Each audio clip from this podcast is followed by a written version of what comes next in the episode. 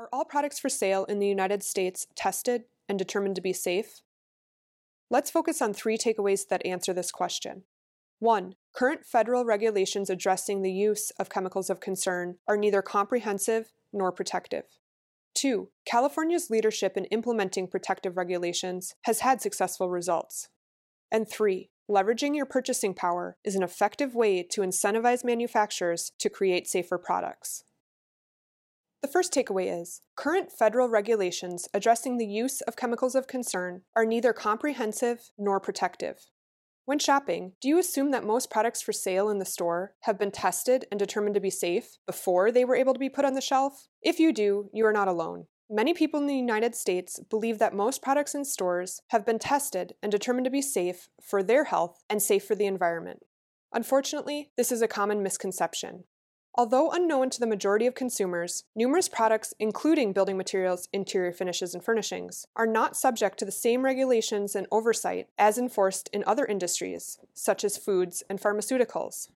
The disturbing reality is that over 80,000 chemicals registered for use in the United States have never been subjected to mandatory hazard testing, proving their safety.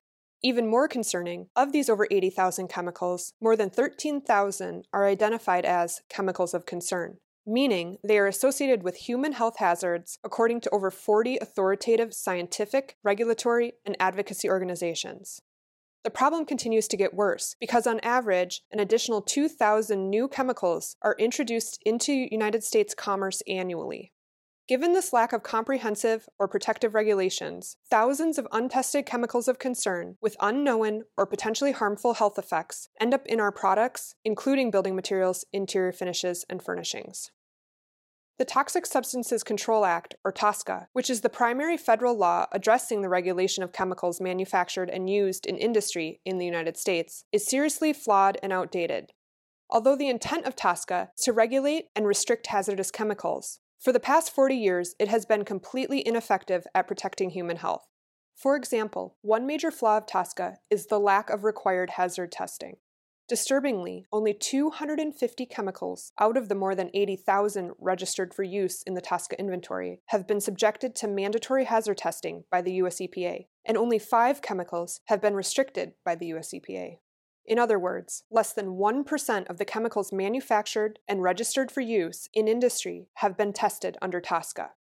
Another limitation of TSCA is that 62,000 chemicals, which were in use when TSCA was enacted in 1976, are exempt from the notification process and as a result are grandfathered in. A third flaw of TSCA is that before the US EPA can require hazard testing for most chemicals, the US EPA must provide evidence that a chemical poses an unreasonable risk to human health, thus creating a causality dilemma. In other words, causing a chicken or the egg situation.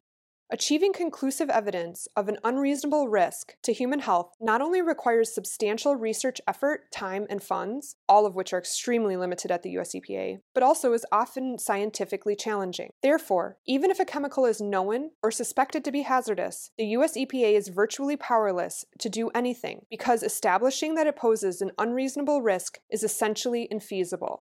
Compounding the problems, TSCA disincentivizes manufacturers to study health effects, since they do not need to report what they do not know. Further, companies are able to claim that chemicals used in their products are trade secrets, and claim that in order to remain competitive, they cannot disclose the chemicals in their products. As a result, many chemicals of concern commonly used in products are withheld from the public, for over 40 years, TSCA, a flawed and outdated regulation, has allowed tens of thousands of chemicals to remain on the market without any evaluation of their safety, and has allowed companies to continue to put thousands of new chemicals on the market every year without any evidence of their safety. In order to fix the countless flaws of TSCA, in 2016, President Obama signed into law the Frank R. Lautenberg Chemical Safety for the 21st Century Act amending the Toxic Substances Control Act, or TSCA. This new bipartisan law makes much needed improvements to TSCA. At the time it was passed, there was finally hope that chemical regulations would become more protective and comprehensive. However, under the Trump administration, the US EPA's ability to implement the Frank R. Lautenberg Chemical Safety for the 21st Century Act is unknown. The second takeaway is California's leadership in implementing protective regulations has had successful results. In response to the dangerous flaws of TSCA, in recent years, a few state and local governments have passed regulations with the intent of restricting the use of chemicals of concern in building products, interior finishes, and furnishings. For example, California, a leading state, has implemented groundbreaking regulations, rules, and standards targeting a handful of chemicals of concern with impactful results.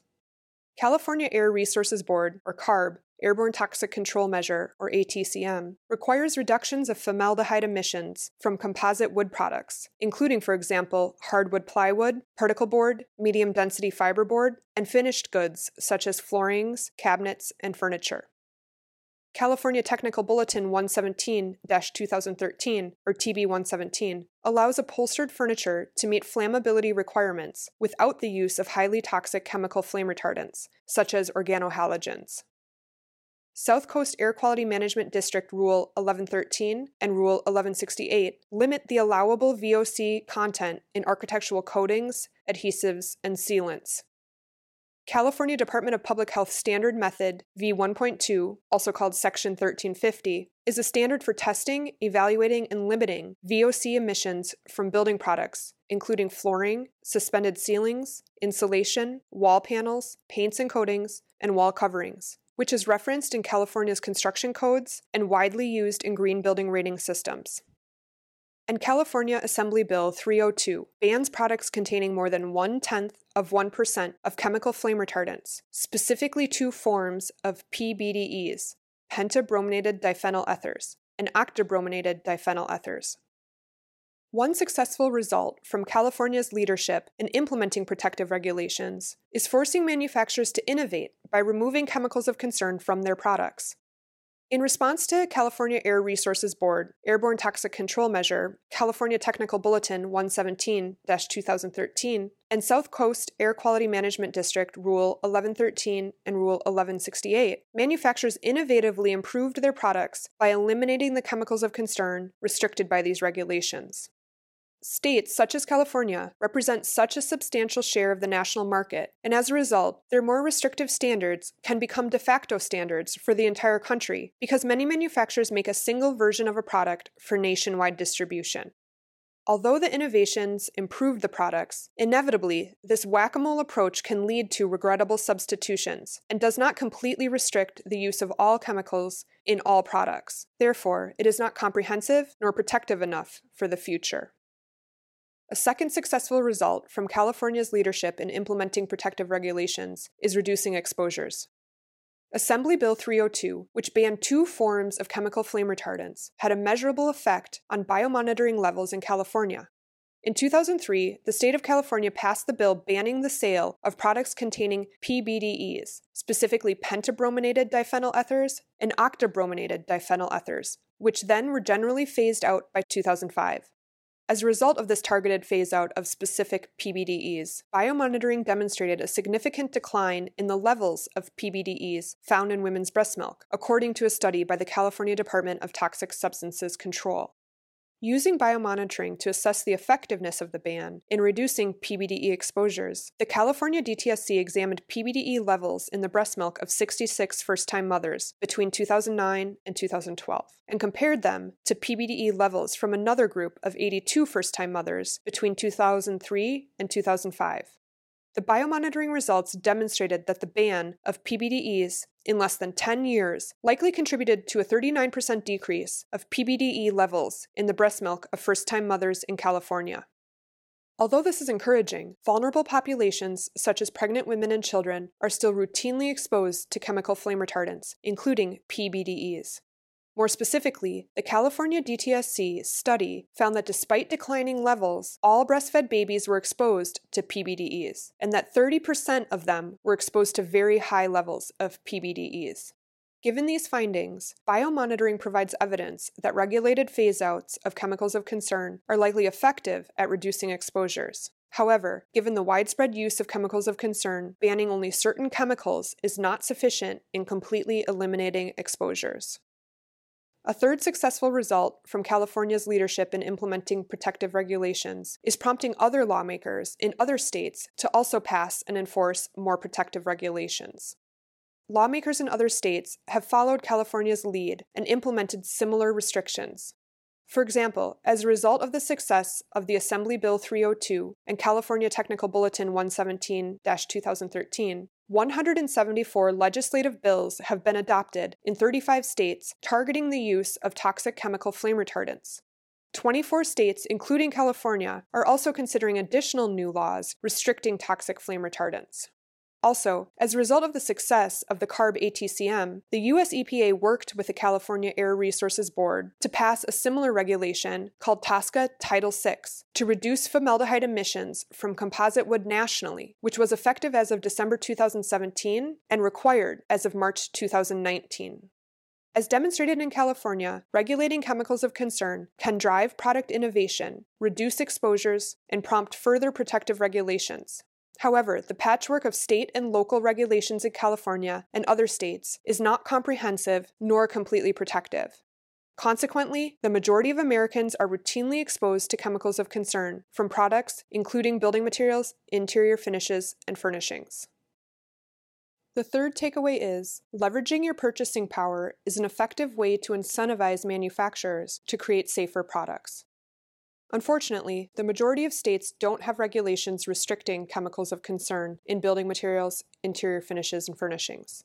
Although the regulations in California and other states are groundbreaking first steps, they only address a handful of chemicals of concern out of thousands, only restrict the chemicals of concern in a few specific products, and pertain to only a few jurisdictions in the country.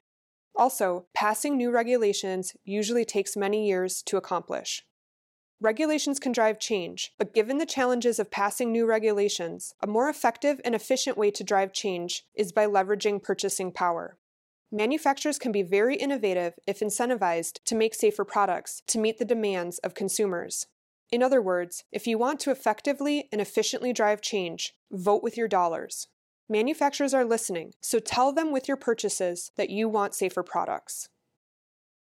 Let's recap the three takeaways that answer the question are all products for sale in the United States tested and determined to be safe?